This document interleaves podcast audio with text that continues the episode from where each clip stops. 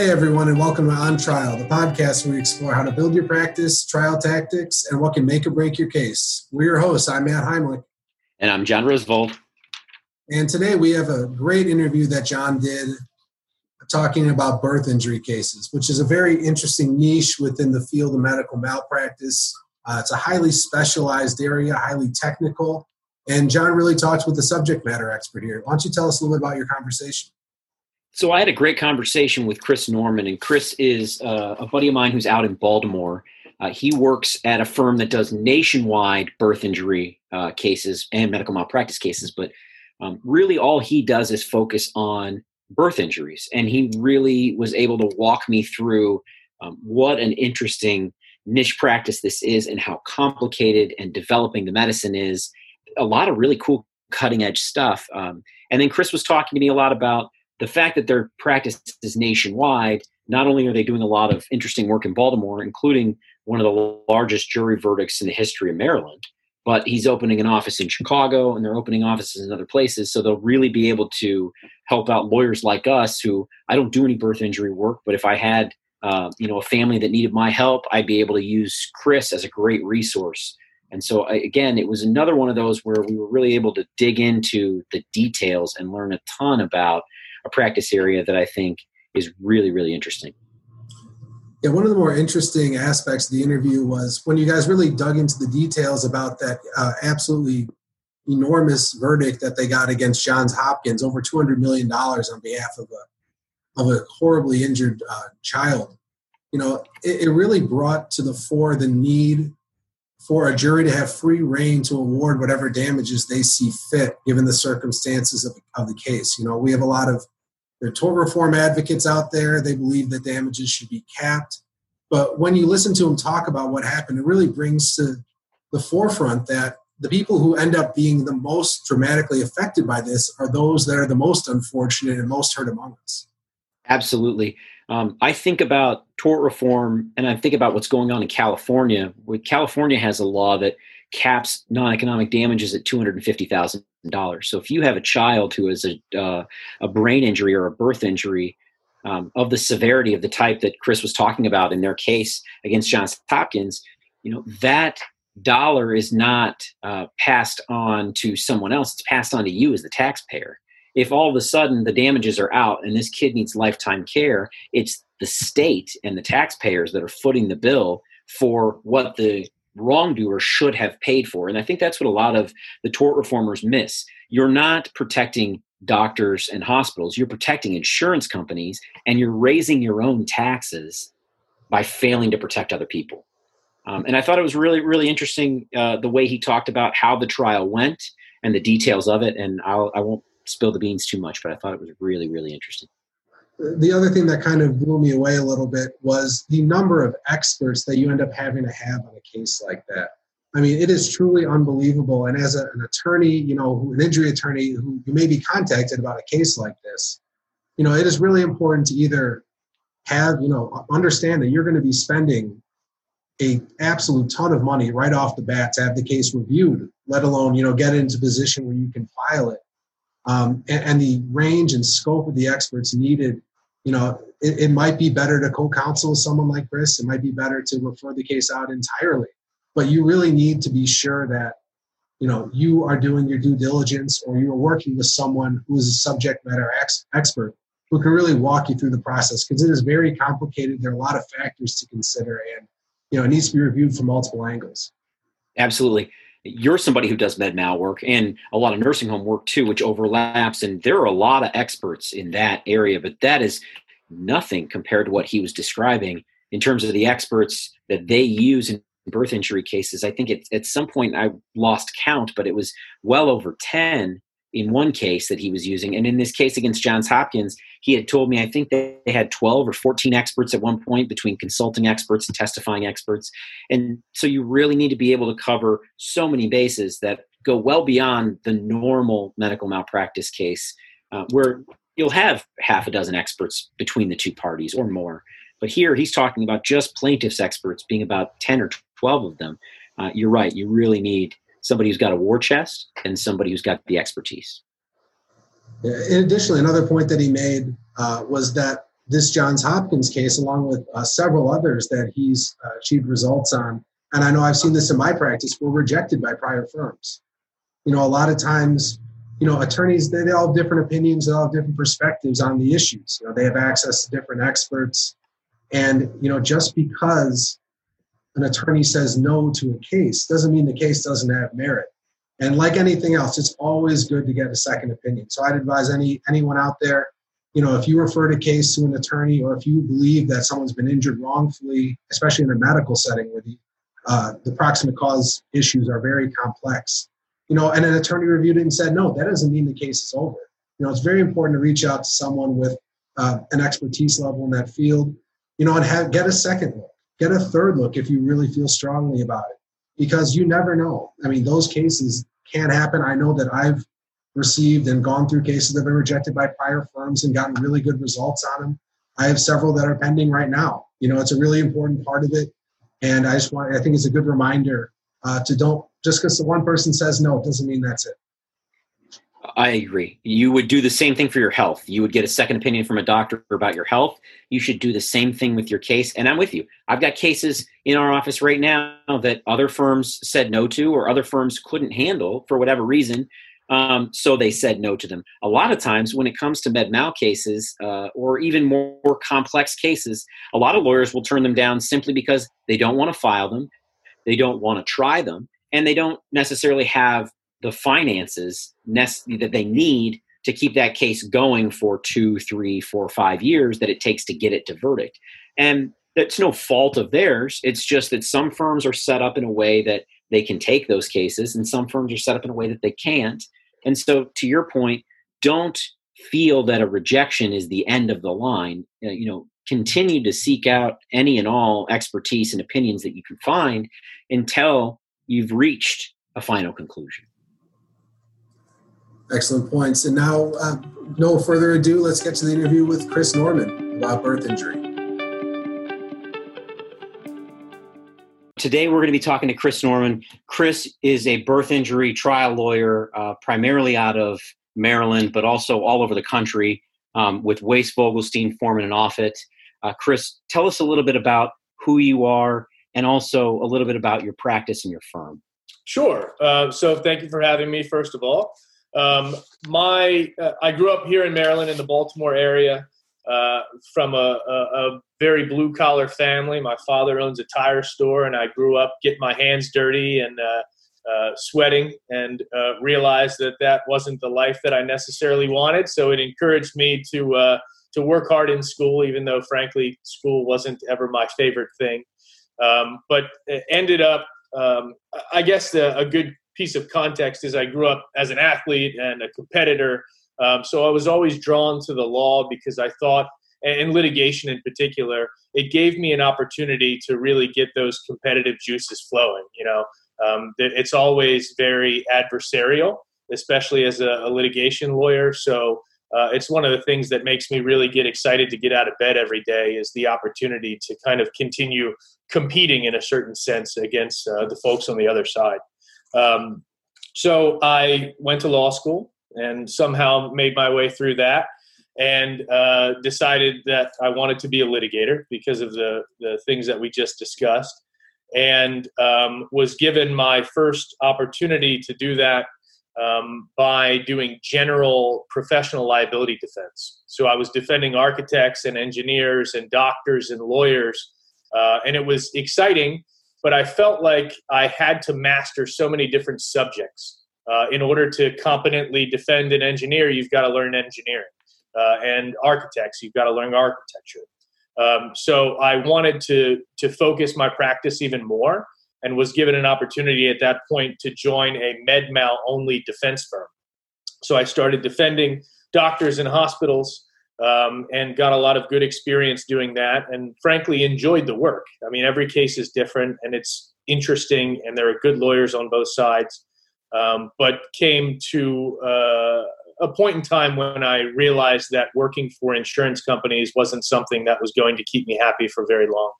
Um, so i actually had a case that i was defending against uh, my current firm and my current partners Um, this was uh, seven or eight years ago now uh, that I made the switch, and at the conclusion of that case, they asked me to join them, um, and I did. And now I focus my practice entirely on representing victims of malpractice.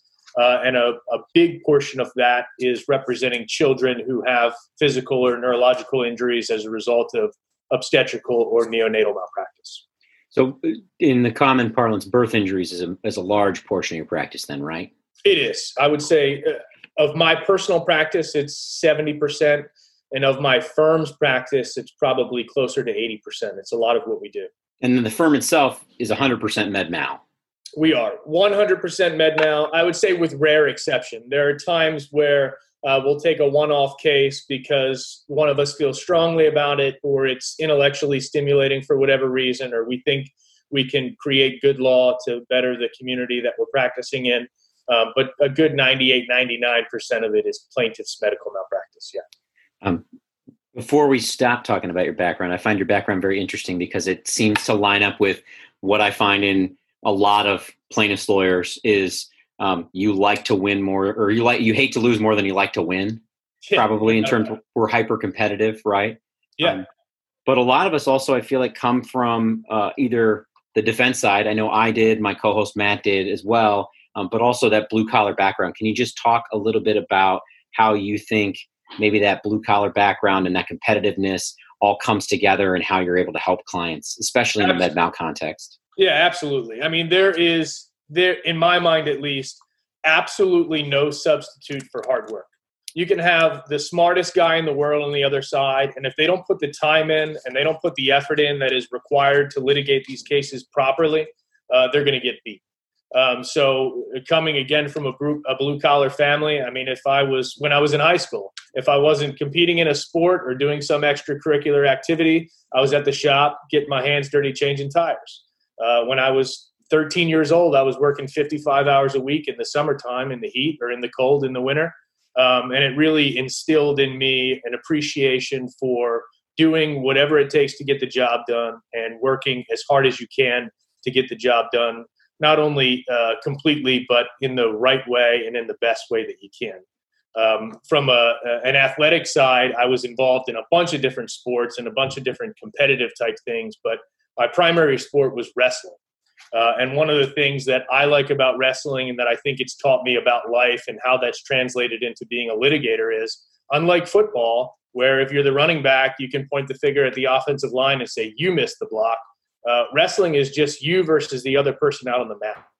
And everybody's there watching. And if you didn't prepare hard enough, if you don't want to win bad enough, if you don't know what you're doing, if you didn't put the time in in the gym, if you quit, everybody sees it and I don't like that feeling. And it's something that I think um, has really enabled me to be, uh, hopefully, uh, an adversary that people uh, respect.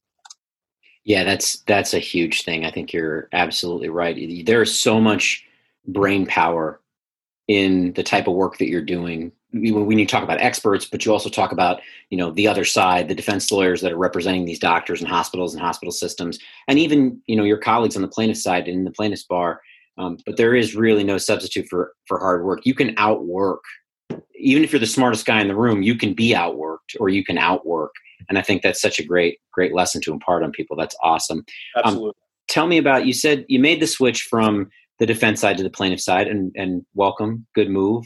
Thank uh, you. I, I did the same, and I'm very happy. I'm sure your happiness level went up, and it's not to uh, rub our defense friends' noses in it too much, but yeah, sure. um, it's a nice place to be. Um, but tell me a little bit about the firm itself. Tell me, um, you know, where you guys are, what you're doing, and and how people can find your firm. Sure. So we are a 17 lawyer firm now. We've got an office, and our home base is really in Baltimore, Maryland. Uh, but we also have a, an office on LaSalle Street in Chicago. Um, we've got lawyers who are barred across the country. I'm personally barred in Illinois, DC, and Maryland, and I've pro hopped into a bunch of other states throughout the country. Uh, but we've got lawyers in house who are barred in Minnesota and Texas, uh, Michigan, um, Georgia. So we've got lawyers throughout the country, really. Um, and the majority of what we do, as we've discussed, is represent birth injured children. Um, and we are grateful to have the opportunity to do that throughout the country, really from uh, California to New York and everywhere in between. Uh, we represent birth injured children. Um, and if we're not barred there, then we pro hoc in, and um, we've had a lot of success doing that. And it's been um, really gratifying to be able to help so many kids all over. Yeah, it's really, really great work. Um, it's kids that definitely need help of firms like yours and, and people like you. So, Chris, you have a national practice, like we talked about. I mean, you've got lawyers in your firm that are barred all over the country. You got an office here in Chicago, where I am. You have an office on the East Coast in Baltimore. Um, if I'm a client, though, and I'm a client in California, how do I know that you're my lawyer versus you know some local counsel or something like that? Sure. Um, so, and, and that's a, a, question that we get, and a fair question, I think, from from families who want to make sure they're doing the right thing by their child. Um, every single case that I take out of state, whether it's in a, a, jurisdiction where I'm barred or a jurisdiction where I have to pro hoc in, me or one of my partners or members of the firm is lead counsel on that case. Um, we are the ones who are working the case through discovery. We're the ones who are handling the experts and theorizing the case. Um, so we're always in the driver's seat. We oftentimes like to employ local counsel just to make sure that we have our bases covered in terms of uh, knowing who's on the bench and understanding the venue and understanding the local rules. But we are always the ones who have primary responsibility for the case. Another question that I often get is, well, I'm in Oregon and you're in Baltimore. Uh, so how are we ever going to develop a relationship? And for every single client that I represent in state or out of state on the very front end of these things, I will go to you. So if you're in Oregon, I'm coming to Oregon and we're going to sit down and shake hands and meet face to face so that you can know who you're dealing with and I can know who I'm dealing with. The relationships that I have with my clients are incredibly important for a number of different reasons. And it's something that we like to nurture uh, intently from the very beginning. So just because you may be um, far away from Baltimore or far away from Chicago doesn't mean uh, that you're going to get any different level of, of hands-on uh, personal interaction with me or any other member of my firm. That's so vitally important. I agree with you that relationship you form with your client uh, is a very, very important bond, and, and that's incredible to hear that you know you're the kind of lawyer that is going to go and make sure that you're meeting face to face with clients. That makes all the difference in the world.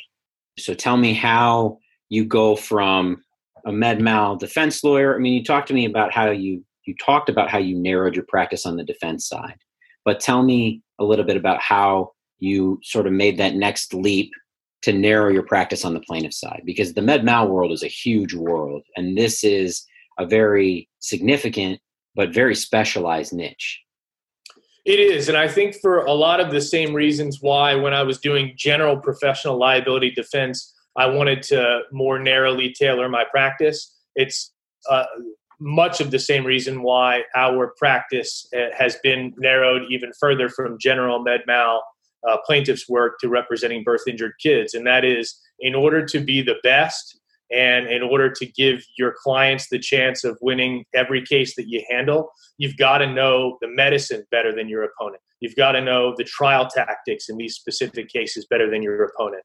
Um, so, by focusing our practice in that way, it's given us an opportunity to become very specialized.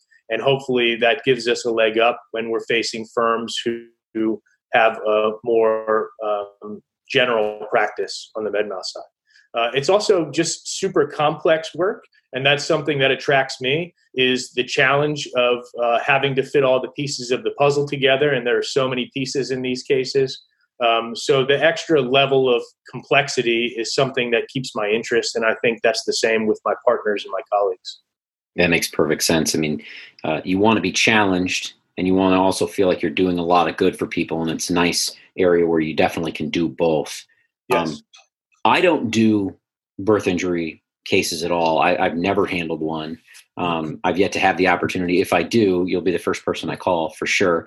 Um, but talk to us typically about um, what you see as a more typical birth injury case or sure. cases. So the the world of birth injury litigation really had its start uh, in hypoxic ischemic encephalopathy cases, and that is uh, a deprivation of blood flow or oxygen flow from mom through the placenta to the baby in utero. Um, and uh, the the bulk of these cases, at least uh, in the early years, was uh, cases looking at fetal monitoring strips. So mothers who may be listening, or other folks who may have been in the room when a child is being delivered, uh, mom gets hooked up to a belt when she goes into labor. There's two different belts. One of the belts is monitoring the contraction pattern, and the other belt is monitoring the baby's heart rate.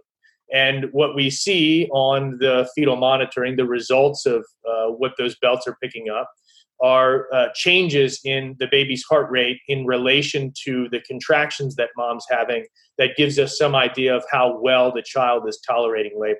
So, the real traditional birth injury case that people think of is a strips case, we call it. So, looking at the fetal monitoring strip and figuring out whether the obstetricians or the nurses responded appropriately to what they were seeing on that strip uh, and doing what they should have done uh, to avoid a hypoxic ischemic injury to the brain. So that's really the traditional birth injury case that people think of. Okay. Um, which is very interesting. Um, I do handle a lot of traumatic brain injury work, but nothing of the type that you're describing. Um, are there other injuries that sort of uh, tend to pop up time and again or tend to be more routine in a birth injury matter that you're always on the lookout for? Sure. So, uh, in terms of the, the course of care, we see a lot of these strip cases and mismanaged labor. Uh, a lot of what I see is um, cases dealing with prematurity. So, whether it was a failure to place mom on progesterone therapy, uh, which is a drug that they give to women who have a history of preterm birth to try and prevent that from happening in the future uh, or the failure to monitor the cervix, which is essentially the piece of mom's anatomy that keeps the baby inside, uh, and place a cerclage if necessary. So we see a lot of cases uh, that involve injuries that result from prematurity when the argument is that that premature birth should have been avoided.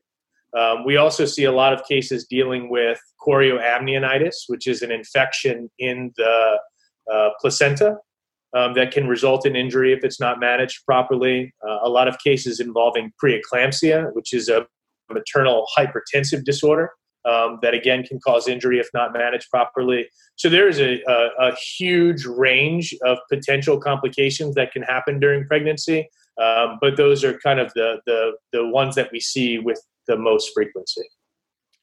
And that makes sense. That is why probably it's so essential that you learn the medicine inside and out and know, you know, probably as much or enough so that you can work with so many of the experts that you probably need in a case like this.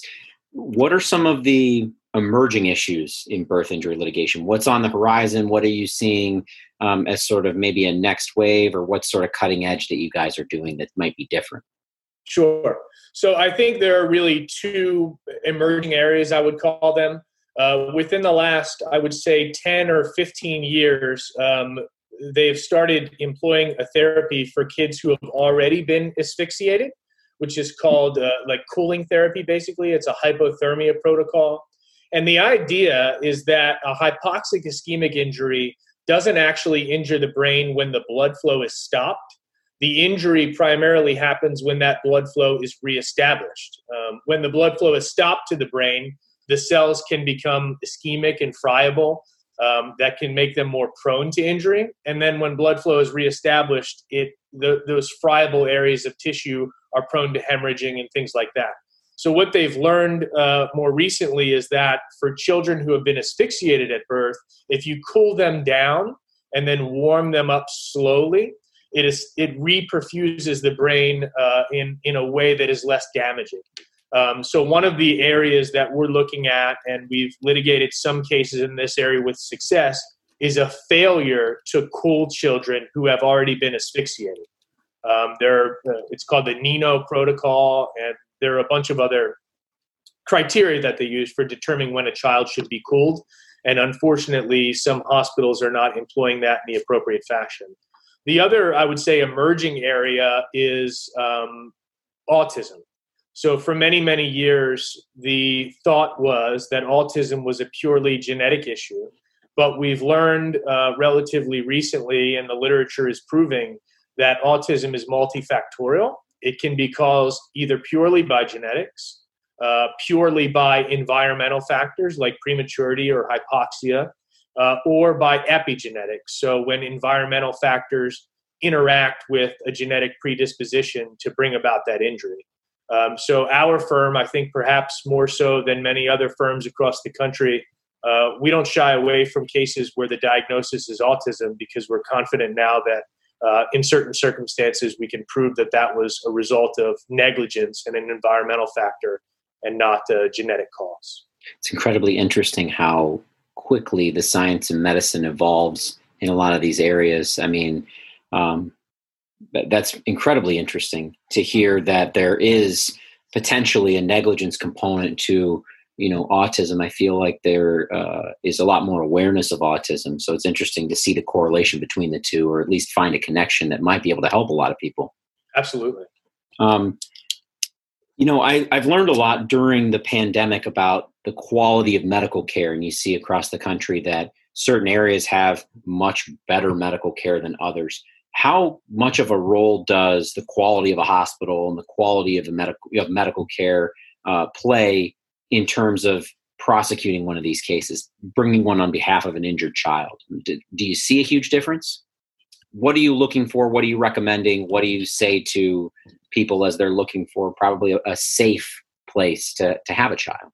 Sure. So, I mean, I think obviously uh, the the the location where you are and the resources at the facility where you're delivering um, can can have an impact on the outcome not just because of the resources that are available to the providers practicing in those hospitals, but because of the quality of the providers in those facilities. I mean, I think, uh, and I don't mean to demean anyone who practices at a rural facility, but in my experience, it seems like many of the kind of top tier candidates are attracted to places like Johns Hopkins or the Mayo Clinic or other high profile well funded large institutions where they can effectively carry out their research and, uh, and, do other things that are in line with um, kind of the trajectory of their career. So I think it, there is certainly some truth in the fact that um, the, the location where you are and the facility within that location can have an impact on the outcome. I also think, though, that bad things happen everywhere. Um, you know, sometimes at a facility like Hopkins or a facility uh, that is known for research, in my experience, some of the physicians kind of get blinders on uh, to more traditional aspects of providing medical care. You know, we say uh, facilities like that are really good at caring for the zebras and not necessarily the horses. They like to see and they're they're intrigued by some of these more peripheral issues and some of the more complex issues and unfortunately, I think uh, that that can oftentimes lead to a lack of quality medical care on some really standard, um, straightforward type issues. Caring for the zebras and not the horses. That's a really, really interesting way to put it. I like that a lot. And I want to talk to you about one of those zebras versus horses kind of cases involving Johns Hopkins later on. But for right now, as you're doing an intake or you're starting out with a birth injury case, right from the get go, what are sort of some of the common um, pitfalls that I think befell people who may not be an expert in this area like you? If I, if I'm doing an intake on a birth injury case before I even find a referring lawyer, um, what are some of the pitfalls to look out for? Sure. So, I mean, uh, one of the recurrent defenses that we see in virtually every one of these cases, regardless, frankly, of whether there's any merit to it or not, which is unfortunate, uh, is that the child's uh, neurological issues are caused by a genetic abnormality. Um, so it's unfortunate, but I have cases where there has been extensive genetic testing done. And um, regardless of whether they're negative or not, the defense is finding experts to say it doesn't matter that the child's injuries are from genetics and not from the clear hypoxic ischemic insult that resulted in his presentation at birth. So genetics is always something that our, our ears are tuned into. Uh, we like to look to see whether folks who call us have had genetic testing before, whether there are any genetic uh, abnormalities in the family, because obviously some of those things can be passed on uh, and whether or not uh, there are any frank physical features that would be suggestive of a genetic cause, even if the child hasn't been tested yet. Um, so that's one of the things that we look for on the front end in every single one of these cases is is there going to be a palpable genetic defense?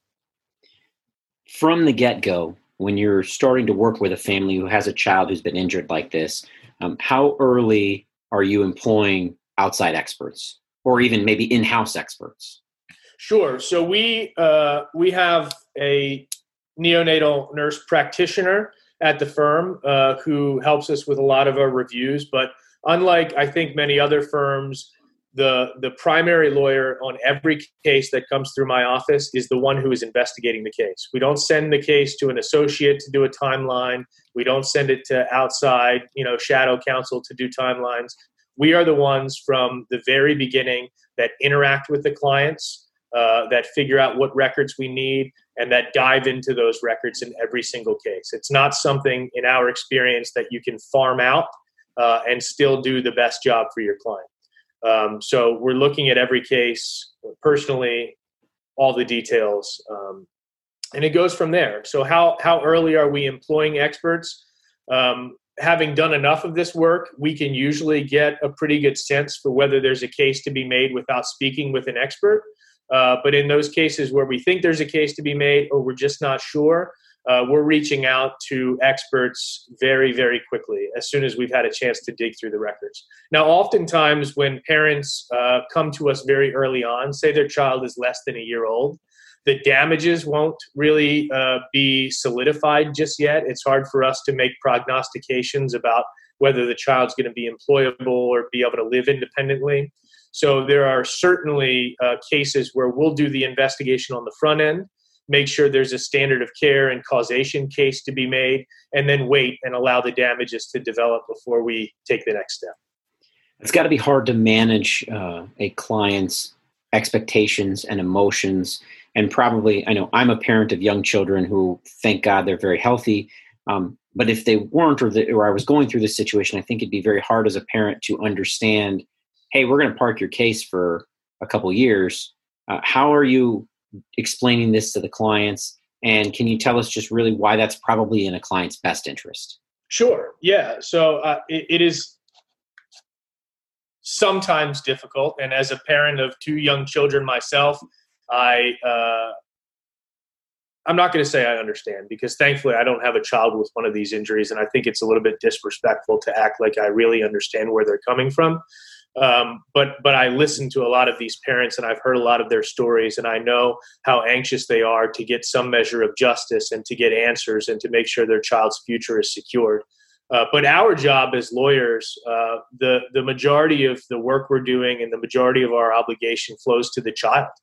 Um, and if, in our estimation, the best uh, interests of the child are served by waiting, then we just explain that to the client. And more often than not, they understand and they're on board. But that's one of the reasons why I think from uh, the very first interaction with the client, it's incredibly important to not only be compassionate, but to be brutally honest. Sometimes you have to tell clients things that they don't necessarily want to hear.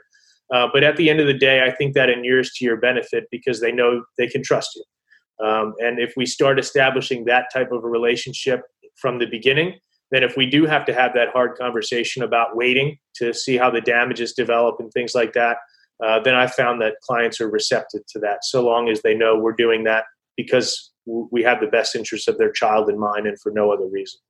You said one of my favorite phrases, brutal honesty. That uh, carries through every bit of every case that I work on for sure, all the way from an intake to the first time I'm given the opportunity to talk to a jury to the last time I'm given an opportunity to talk to them. And I'm sure that's the case for you. Um, are you preparing every case that comes into your office for the eventuality of a trial? I know that that's our practice, and it may not be everybody's, but I want to get your insight on. Yeah, absolutely. I mean, I think, frankly, the reality of these cases, birth injury cases, is that if we've gotten a case to the point where we're going to file suit, we've reviewed it, we think it's meritorious, and an expert thinks it's meritorious. The exposure in these cases is so high that the vast majority of them do settle. Um, be that as it may, it is much easier, and I'm sure you've had this experience, to settle a case that you've prepared to try than it is to try a case that you've prepared to settle. And when we take on the huge responsibility of representing a child that has a significant injury, we don't take it lightly. And every single case that comes to our office, if we decide to litigate it, uh, we are 100% ready, willing, and able to take that case to trial. Um, again, the vast majority of these types of cases don't get tried because of the exposure, uh, but when they do, we're ready for it. Um, you know, it happened to us last summer in the Byrom versus Hopkins case that I'm sure we'll talk about. I don't think anybody really expected that case to go to trial, uh, but when Hopkins was unreasonable in trying to do what was right for this child, um, we called them on it and we took it to trial and we were ready and we got the results that I think uh, helped to prove that. Yeah, and I do. I very much want to talk about that case because it's incredibly interesting. But before we get there, I want to just kind of get uh, some of your insight on, you know, best practices, trial tactics, things that you find to be uh, very useful as you're litigating these cases. Um, so let me just start at the beginning. We touched on experts, but with your standard um, hypoxic injury, what sort of experts do you want to consult with? Where do you want to draw a line, you know, in terms of too many, too few? What are some best practices that you find work really well for you? Sure. So, in terms of the the types of experts that we usually have to retain on these cases, I mean, it's not unusual for me to have ten or fifteen experts on on a complex case. It almost always uh, involves an obstetrician or a maternal fetal medicine doctor, a high risk obstetrician. Um, oftentimes, it'll involve an obstetrical nurse. Um, so that's really the standard of care side of things. And then as we move into causation and damages, we usually will have a neonatologist, so a pediatrician that cares for um, high risk babies. And they are the ones who help give some insight into the presentation of the child at birth and really connecting the dots between uh, what's happening on the obstetrical side and then what happens to the child from a neurological perspective. So they're really the glue that hold those two things together. Um, we almost always have to have a pediatric neuroradiologist. Uh, what's going on in the brain and the impact to the brain from these various circumstances um, is almost always described by the pediatric neuroradiologist in terms of what they see on the brain imaging. Um, we will almost always have a placental pathologist. It's a big component of these cases how well was the child being perfused in utero? Is the placenta an appropriate size? Is there any evidence of infection or hemorrhage or anything like that that could have predisposed this child to injury or caused an injury prior to the labor? Um, moving into to damages, we will oftentimes have a developmental pediatrician uh, and a pediatric neurologist who will evaluate the child and uh, comment on what that child's future looks like. Are they going to be able to work? Are they going to be independent? Are they going to need a G tube? Are they going to is the G tube going to remain in place? Are they going to be able to walk? Um, so pediatric neurology and developmental pediatrics are the folks who usually speak to that for us. Uh, in some of the injuries where it's not as clear, um, like the child doesn't have spastic quadriplegic cerebral palsy, maybe they have autism, or maybe they're walking and running and jumping and playing with friends, but their IQ has been affected by uh, medical negligence. In those circumstances, we will oftentimes bring in a, a, neuropsychologist who will do a battery of tests and comment on the child's intellect and ability to interact uh, and be social and things like that. And then, of course, the usual slate of, of damages experts with a life care planner, an evoke rehab expert, and an economist. Um, that those are, I think, kind of the bread and butter. Um, but oftentimes, depending on the nature of the case, we'll need, um, you know, a pediatric cardiologist or an infectious disease doctor or um, other kind of adjunct experts, depending on on the nature of the case. How often do your injured child's treating physicians overlap and become an expert in your case versus having an independent expert who is giving you the 30,000 foot view and educating the jury? Sure. So, uh, the records are often incredibly helpful in proving causation and damages and things like that. But uh, what I found, and I don't know if John, you've had a similar experience, the communities are tight knit, and by that I mean the communities of physicians. Um, so when there has been an act of negligence, they seem oftentimes to really circle the wagons and it's hard for us to get a treating healthcare provider in the same community as the individual that we're suing uh, to come to trial and really help be an advocate. Um, so there are occasions, but I think they're rare occasions where um, one of the child's treating healthcare providers will become an expert. Um, that being said, again, the records oftentimes tell the story, and that's all we need. You know, the treating healthcare providers have concluded that this child, in fact, had HIE, or that this this child, in fact, has autism, and what the cause of that was. So the records tell the story. Um, I think more frequently than the treating healthcare providers actually taking the stand. Interesting. That makes sense. Um, to see it in black and white on paper, I'm sure carries a lot of weight with a jury. These yeah. are very complex cases, though. They're very medicine intensive, science intensive. I mean, you have to be on your game and very sharp and very smart. And I, I'm not, I don't mean to sound insulting when I say this, but how do you convey all of that very, very high level information to the average juror who has never studied, may have never studied this or learned anything about it, or even people like me who never really studied it or learned anything about it? Sure. Yeah, it's, I mean, I think as litigators who are involved in this type of stuff every day and who get into these battles with defense counsel over the course of 16 months or however long it takes you to litigate your case, you you get so focused on the minutia and the little aspects of the case that aren't necessarily um, meaningful to the jury that you have to take a massive step back before you try the case and and look at it with a fresh set of eyes and say what really matters. Um, so for me, it is about finding that razor's edge where uh, you present enough information and evidence at trial to make your prima facie case, to make sure you can get through motions. Um, but that's about it. Jurors don't need much more than that. They're smart, right? You can give them a general overview of the story, and nine out of 10 times they're going to get it right. They don't need all the details. Um, so you've got to know your audience, and you have to, I think, appreciate the fact that as we we have so much time to spend with these cases, and there are so many little battles that happen that aren't ultimately important. And realizing that as long as we've lived with the case and as much of the detail as we've gotten into over the course of two years, the jury's only going to have two or three or four weeks to get all the information you need to give them. So figure out what's important figure out uh, knowing your audience of course is important but figuring about a way to distill that down into a package that meets your burden of proof um, and just tells the story in a really simple way. And oftentimes that's tough to do but we have to we have to again take a big step back and try our hardest to see the forest through the trees. Absolutely.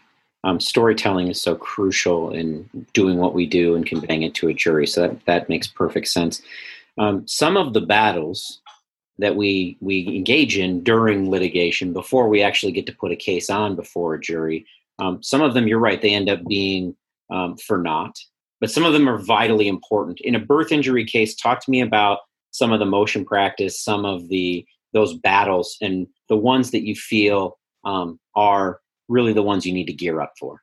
Sure. Um, so we are always on the lookout for uh, potential dispositive motions, and the majority of them are kind of in this realm of of uh, evaluating the scientific evidence. So in Maryland and some other states, we use the Frye standard, the Frye Reed standard. Uh, in federal court and a bunch of other jurisdictions throughout the country, they use Daubert, as you know. Um, so in a case, for example, the autism cases. Um, for a while, that was such emerging science that we had to be sure that our experts had the right literature to help show the court that what we are saying is in fact generally accepted. Um, so it, it's really for us identifying the scientific Daubert Frye type issues that could arise in a case and making sure that we're well equipped to, to fight those motions. Another set of motions that we see with relative frequency are ones having to do with agency. Um, so the majority of physicians, OBs, will only carry a million in coverage, and that is not even near uh, enough to care for these kids. Um, and uh, we will oftentimes name the hospital as a defendant, um, either because of a direct allegation against the hospital, because of a nursing claim, or via a parent agency. And we have to make sure that we've developed enough evidence throughout the course of the litigation to prevail on motions directed at a parent agency. So we're looking for pay stubs and physician agreements and how much control was the facility asserting over the doctor um, and things like that. For the average person, truly for 99% of the country, a million dollars is a lot of money. I mean, more than enough money. Um, but in cases like this, you're, you're saying it's not enough money. And I kind of want to talk to you just about verdicts generally. These verdicts and these results they tend to be uh, astronomical. They tend to be the type that give the tort reformers of the world a lot of ammunition. Please do us all a favor and dispel that notion and explain why these verdicts are so important, why they are the way that they are, and why they need to continue to be the way that they are. Sure. So I, I think what the the misconception that a lot of people have is that um, there are social programs that are going to take care of these children and that uh, you know the taxpayers essentially who are paying into those programs should be saddled with the majority of that. I happen to disagree with that. I don't think that uh, all of the hardworking people of the world uh, should be paying uh, to subsidize the negligence of healthcare providers. Um, so that's one thing that i take issue with. Thankfully the majority of states have pretty strong collateral source rules and things like that but at the end of the day if we um, if we don't adequate adequately compensate the kids, then somebody else is going to pick up the tab, and I don't think that's fair. When we've proven that the negligence of a healthcare provider resulted in a dramatic injury to the child, they should be the ones responsible paying for that. Um, the, the other thing I hear frequently is, well, isn't that enough? I don't know. I have children, and I'll tell you what enough is. Every single thing that they need to live the happiest, safest, most productive life to reach all of their potentials, that's enough. Uh, and it takes a lot of money to do that. Um, oftentimes, these kids are G tube fed and they are wheelchair bound and they have seizure disorders. And uh, they need a competent healthcare provider with them 24 hours a day. Uh, a, a lot of what we'll hear from the defense is uh, well, can't we just use a, a, medical assistant or can't we use a glorified babysitter to take care of Johnny or Jenny? And the answer is no. If they have a G tube or they need medications or they have a seizure disorder, then we need somebody with them who can recognize when those issue, issues are happening and intervene in a way that could potentially save the child's life. Um, so these big verdicts are big verdicts uh, because the children need a tremendous amount of care in order to live the life that they deserve to live. The One easiest way, frankly, for hospitals and doctors to stop having to pay these verdicts is to be very, very careful about the care that they're providing. They have oftentimes two lives in their hands moms and baby. And I applaud them for what they do, but it's a huge responsibility. And if you can't take on that responsibility and um, realize the gravity of, of what you have in your hands, then you should pick something else to do. And that makes perfect sense. And the, and the flip side of it is what you said that's so important that people don't realize is if the negligent party is not going to pay for the damages that they caused by breaking whatever rules they broke, then you and I and every other taxpayer is going to be on the hook for the difference. It's not just that those damages suddenly go away we have to pay for them through social programs. Our taxes go up, um, right, and, and all of those things. So vitally, vitally important. One of those cases that I think um, is very important and very important to talk about for for many many reasons is the Byrom versus Johns Hopkins Bayview Medical Center case. Um, and I, am not going to, uh, you know, try to give uh, an overview of the case so much as I'm just very, very interested in the case itself and then I want to talk to you about anything that might have developed uh, since. So, sure. the Byrom versus Johns Hopkins Bayview Medical Center case resulted in a $229.6 million verdict uh, last July. So, about 11 months ago from when you and I are talking right now. Um, and it is a tremendous verdict, and I applaud you and your firm for the tremendous verdict because it, it means, I'm sure, a tremendous amount to this young uh, young girl and her family. But tell me about this case. Tell me why this verdict is the way that it is, and um, how you guys accomplished such an amazing result. Sure. Um, so my partners Keith Forman and Mary Cook and our associate Sarah Smith are the ones who worked up and tried that case. Uh, it was against Johns Hopkins here in Baltimore, and the the kind of thirty thousand foot overview is it was a young, fifteen year old African American immigrant woman who came to Hopkins uh, with limited prenatal care, and uh, she had some complications going on uh, that required her admission to the hospital. She was told um, because of an error that her child weighed less than her child weighed, and that her child was less mature gestationally than her child actually was.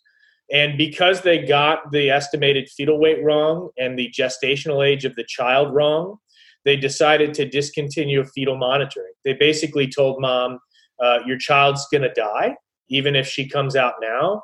We are not going to have NICU in the room to resuscitate her. Uh, there's no hope for her. So, so they, had un- written her off right from they, the get go. They had just because of a misreading. Yes. So it was uh, there was a miscommunication amongst the providers about the gestational age of the child. So uh, as folks who do this type of work know, and as probably other folks know, the the viability or the the uh, chance that the child will survive following delivery is driven in large part by how big that child is, and it's usually measured in grams, and how many weeks gestation the child is. And there is a massive difference uh, in viability between, say, a 500 or 600 gram baby at 22 weeks than there is from a six, uh, seven or 800 gram baby at 23 or 24 weeks. Um, so somewhere along the way, there was a miscommunication about the gestational age and size of the child, and because of that, they, like you said, they wrote mom and baby off, said your kid's going to die anyway. Um, so we're not going to resuscitate. We're going to unhook the fetal monitoring, uh, and they did that they left her off of the fetal monitor for I think close to two days um, before somebody realized that they had messed up the gestational age and the the weight of the child. And instead of going to mom and saying we made a mistake, we should hook you back up to the monitor. There is a chance that your child can survive and survive neurologically intact. The physician who determined that, uh, instead of again going to mom, she went to the head of the department and said, "We have a problem." Um, and they never told mom about it, and they never hooked her back up to the monitor. And uh, this poor little girl was asphyxiated during that unmonitored period, and now has very, very significant injuries for which she's going to need a lifetime of care. Um, and I think the reason the verdict was so big is because the jury realized uh, that the care was horrific, that it is not appropriate uh, to not keep mom in the loop or to um, assume that just because she's 15 or she's African American that she's not entitled to all of this information and to make a decision about her baby.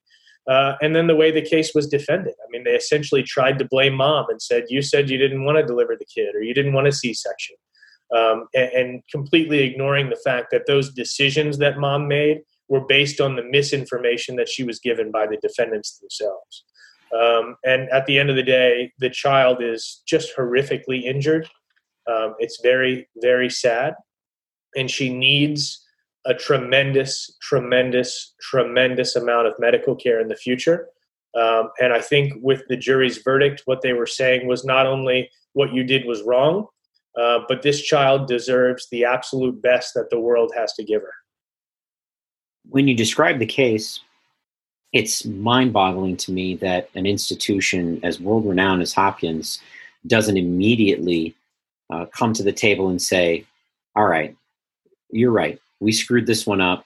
You know, 99% of the time we're great, but this is that 1%. And what will it take? Um, why didn't that happen? Or what happened? Why didn't they tell mom or why didn't they try and resolve the case? Why I- didn't they try to resolve the case? I mean, I can um, I, I don't know that I'll ever understand why they didn't tell mom, except for uh, reasons that are probably wholly unacceptable. Let me interrupt you. I'll tell you why. Okay. Because we have uh, testimony in trial in front of the jury about why they didn't tell mom. Uh, and the individual uh, testified that they were afraid of uh, media backlash and a firestorm about what would happen if it got out that they gave mom wrong information and unhooked the monitor because of that. Uh, and that is in the trial transcripts. That's why. And that's a shame. And I think it's really a microcosm of, of, of, of what goes on in a lot of these cases. Hospitals and doctors, the vast, vast majority of the time, are fantastic. And we all rely on them and we all appreciate them. And they are um, really adored for what they do for all of us. And I think that's well founded. But there are times when um, I think people forget that medicine is big business. Um, Hopkins and a lot of these other institutions are businesses at the end of the day. And uh, for whatever reason, I think they lose sight of the human aspect of these cases and they make decisions that are not necessarily based on what's the right thing to do, uh, but what we think we need to do for business reasons. And oftentimes that results in um, a failure to find common ground during mediation uh, or a failure to appreciate um, the fact that they can lose if they go to trial. That makes sense. And both of those, um, to me, are gut wrenching results. That someone would say, I'm more fearful of being found out than telling the truth. And the flip side of that, which I encounter often, and I know that you do too, the business of medicine versus the practice of medicine. I agree with you. The vast majority of practitioners and doctors are spectacular and are somewhat hamstrung by the business of medicine. Yeah. Um, in this case, though, um, Hopkins took an interesting stance. There was an email exchange that uh, you had showed me that I am going to read from, and then I want to talk to you about it. The lead counsel for Hopkins says uh, they felt that if they were going to try more cases, they need to be willing to take some verdicts um, which is is kind of a stunning admission uh, in this case. But talk to me about that email and talk to me about the implications of it and how uh, things went from that moment on. Yeah, I mean that was really a, a, turning point. I mean, we had had conversations, and I think we were reasonable in our position regarding uh, potential resolution of the case, and we continued those conversations uh, through really the first part of trial. Um, I mean, I think by all accounts, uh, we tried a very good case. The opening statements were powerful, and we had some great experts, and uh, I think we were winning. And um, as a result of that, conversations for a period of time about resolution continued. Uh, but then we received that email that basically said, "This is our number. You're not getting any more. Uh, we're not willing to pay on what they called non-meritorious cases." And if we're going to try more cases, we have to be willing to take verdicts. And I think from that moment forward, um, if our trial team wasn't already laser focused, they certainly were then. They knew that the case was in for the long haul. And we did absolutely everything within our power to make sure that we made it count for that little girl. I think it's absolutely incredible. And you go back to the email, and you said it a minute ago, and Hopkins lead counsel said it uh, we're tired of paying on non-meritorious cases. To take that phrase, you know, from that email and turn around and look at a $229.6 million verdict has to be incredibly satisfying. Um, not is. only not only for the justice you're able to accomplish for that little girl, but the change in the system it has to affect in some sense, right? Absolutely. You know, I, it, it's our hope that uh, not only the firms in Maryland and the the, the insurers and the institutions in Maryland uh, know that we're not afraid to try these cases on behalf of our clients, but that other you know institutions throughout the country know that we're not just a settlement law firm. Uh, we don't take these cases and then settle for whatever we can get and tell the clients that you know that's a good number. Uh, we take these cases because we want to secure justice, and we take these cases because we want to make sure that the child is taken care of. And if the folks on the other side of these cases aren't willing to pay what it's going to take to accomplish that, uh, then we will try the cases. And I think uh, hopefully by by by not only talking the talk but walking the walk and taking these things to verdict, it sends a message to other people that you need to be careful when you're caring for mothers and their babies, and um, when you're dealing at least with us. Uh, if you don't make it right, we will do our best to make sure a jury does that. So we're talking about the Byrom case. it sounds like a very strong case. It sounds like it has a lot of legs. What are some of the difficulties of this case? What is what is Hopkins looking at that we're not seeing? That's a great question, one that we've been trying to answer for a long time. How did they see the case the way they saw it? Um, I think a, a big portion of this is at one point in time during the hospitalization, mom was offered a cesarean section um, and she declined it. And Hopkins tried to use that to say our hands were tied. Even had mom been hooked up to the monitor, she had declined a C section, so we couldn't have removed the baby, even if there were indications to do so. And uh, uh in making that argument, I think one of the missteps that Hopkins made and their lawyers made was really discounting the intelligence of jurors. You know, jurors are smart people. They bring a lot of common sense into the courtroom and they can smell things that are out of place when they are. Um, and by making the suggestion that we couldn't have done anything anyway, it completely ignores the fact that that decision that mom made was based on the bad information she was given. Um, so I think it's very likely, and mom, in fact, testified in deposition that she would have made a different decision if she had been given all of the information. Um, so I, I, think that's one of the big rubs in the case for Hopkins was she didn't consent to the C-section, and a failure to understand that that uh, the fact that she didn't give consent was driven by the the errant information that she was given initially, and the jury saw that. It's incredible how you can take such a complex case and a complex matter and tell a story, and a jury is so smart that they can see through that smokescreen. I'm always uh, so impressed by that, and so uh, happy that we're able to put these cases in front of a jury. If I'm a lawyer sitting in my office or in my car right now, or I'm a family who might uh, suspect that my child has a, a, wrongfully caused birth injury, what advice would you give them uh, going forward? From a, a legal perspective, or as far as I'm concerned, my suggestion is always if you have any question or concern, just reach out. We don't charge it's not like an hourly fee like defense lawyers charge or a family lawyer is going to charge. Everything we do is at zero cost to the client.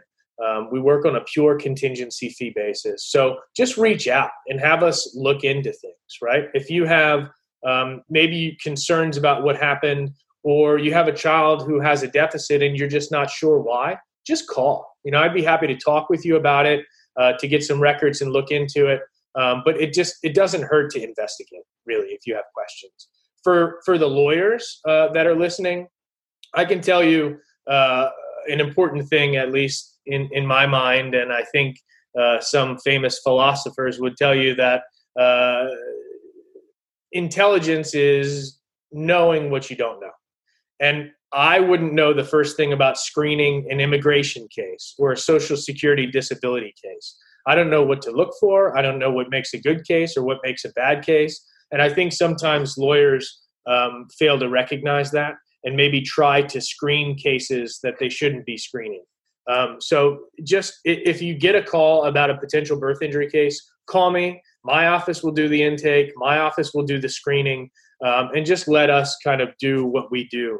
Um, so I think that's the biggest piece of advice is if you have any concern or you have any potential case, just call, right? It doesn't hurt for us to look into it.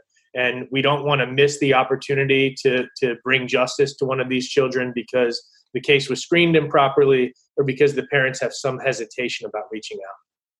If people are in that position where they need to call or they want to call or they think they have a case, how do we reach you? Sure. Um, so the firm phone number is 410 998 3600. Um, you can ask to speak directly with me. I speak with all of my referral sources and clients whenever they want. I'm not one of those lawyers that's tough to reach. Um, you can email me at chris at malpracticeteam.com. If you want to do some investigating into our firm and our lawyers and our background, the website is malpracticeteam.com. Some of our most successful cases have been uh, on cases that have been turned down by other lawyers. Um, so a lot of, I mean, we get a lot of calls from prior clients who have connected us with folks or from lawyers who refer us uh, cases to review in the first instance. But we also get a lot of uh, calls on cases that have been rejected by other firms, whether it's uh, by firms who don't really specialize in this area of the medicine and they don't know what to look for, what experts to call, uh, or even firms that do specialize in this and just have a different view of the case or have access to different experts than we have. Um, so call not only if you think you have a case for your child or if you think you have a, a case to review in the first instance, but also if you think you have a case that um, has been rejected by another firm that's worth a second set of eyes. I mean, I can tell you the Byrom case, for example, was a case that had been rejected by a number of other firms already. Um, so it doesn't hurt to to get a second set of eyes on it and see if we can maybe uncover something that wasn't uncovered by a previous lawyer or previous investigator. Absolutely. A second opinion is always very, very important. Chris, thank you so much for giving us an insight into this world, for diving deep into the weeds with us, for really opening my eyes, and I'm, I'm hopeful a lot of others, to an incredible practice area that's doing a lot of very, very good things for um, some very injured children. The one thing I want to ask you before we go is what's going on right now with the Byrom case? Where are we at? Uh, did Hopkins finally pay the verdict, or what's going on? So uh, the first thing that happened after the verdict was post-trial motions. Of course, there were motions for remittitur and motions for new trial and all the tough that we, all the stuff that we come to expect when we achieve a verdict. Um, we had a, a, very astute and well-respected trial judge um, who I think listened carefully to argument throughout the case and helped us to establish uh, a record that was very strong. And she made well reasoned rulings that uh, enabled us, I think, to um, be successful in the post trial motion. So, uh, 25 million of that 229 was for this little girl's pain and suffering. And unfortunately, in Maryland, we have a pretty restrictive non economic damages cap. So that aspect of the case was remitted down to our cap, which is $700,000 or something silly like that. Yeah, talk to a parent who can look you straight in the eye and tell you that that's fair compensation for the pain and suffering of a little girl who has a brain injury and is going to be wheelchair bound for the rest of the Yeah, agreed. That's an aside. Um, the rest of the post trial motions, we were successful. The trial judge preserved all other aspects of the verdict. Um, and uh, Hopkins then took an appeal. So the case was appealed to our intermediate appellate court here in Maryland, which is the Court of Special Appeals and uh, those arguments were heard electronically because of COVID uh, in July, and we are waiting for a ruling from the Court of Special Appeals. So that's where things stand now. Great. Well, you'll have to come back and update us after the court makes their ruling, and hopefully after justice is done by the appellate court. Um, incredible verdict, incredible niche practice. Really, really interesting. Thank you so much for taking time today to talk to me about it and talk to all of us about it. I'm excited to hear the outcome and to have you back and talk some more soon. Awesome. Thank you so much, John. I appreciate it. And thank you for all that you do for injured victims.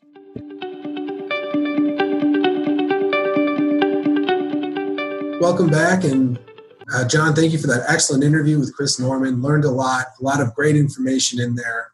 And, and like I said before, it's nice to hear someone with that kind of in depth expertise, you know, talk about something that you can tell they're truly passionate about. Uh, but before we wrap up today, we want to give you our 30 second trial tip. One thing we do to make our cases stronger and our, our trials better. Uh, John, what's yours for this week? My trial tip is to turn every page. So I have a trial coming up, uh, despite everything that's going on with the pandemic, and a lot of the arguments hinge on medical causation. And as I'm going through thousands of pages of records, I managed to find one line in a record shortly after my client's car crash that I think is a, a smoking gun for us. And it's been overlooked by all of the defense experts. All of the defense experts are saying that my client never complained about the very specific thing that I found that she complained about two days after the crash. All the defense experts say she didn't complain about this particular injury for six months. And I've got evidence now that says no, she complained about it right away. It was just that she had other issues, particularly a traumatic brain injury that needed to resolve first before they can could treat that. And I think that that's going to be really helpful. And it just goes to show you that you got to read every line, you got to turn every page. The devil is in the details. Absolutely, that's a great find. I'm sure your client will be thrilled with that. Um, my tip of the week would be uh, that the cross examination of the defense medical expert really begins in voir dire when you're picking the jury you know, it's one of those things that, you know, I have a case coming up. I finally got a trial date too, not quite as soon as yours, but uh, early next year. And, you know, I'm thinking about the case and planning for uh, the cross exam, the defense medical examiner, and the other aspects of trial. And it really begins in voir dire because one of the things that we have to talk to the jury about and get their uh, opinions and feelings about is comparing the evidence provided by different sets of doctors. You know, like some people may have trouble sitting in judgment of a doctor and they'll treat them all equally. You know, and we need to explore whether that's going to be the case and whether they're going to say, well, you know, we have clinicians on one side who are treating them, and then an indep- a defense paid medical examiner on the other side. You know, are we able to give different weight to these opinions?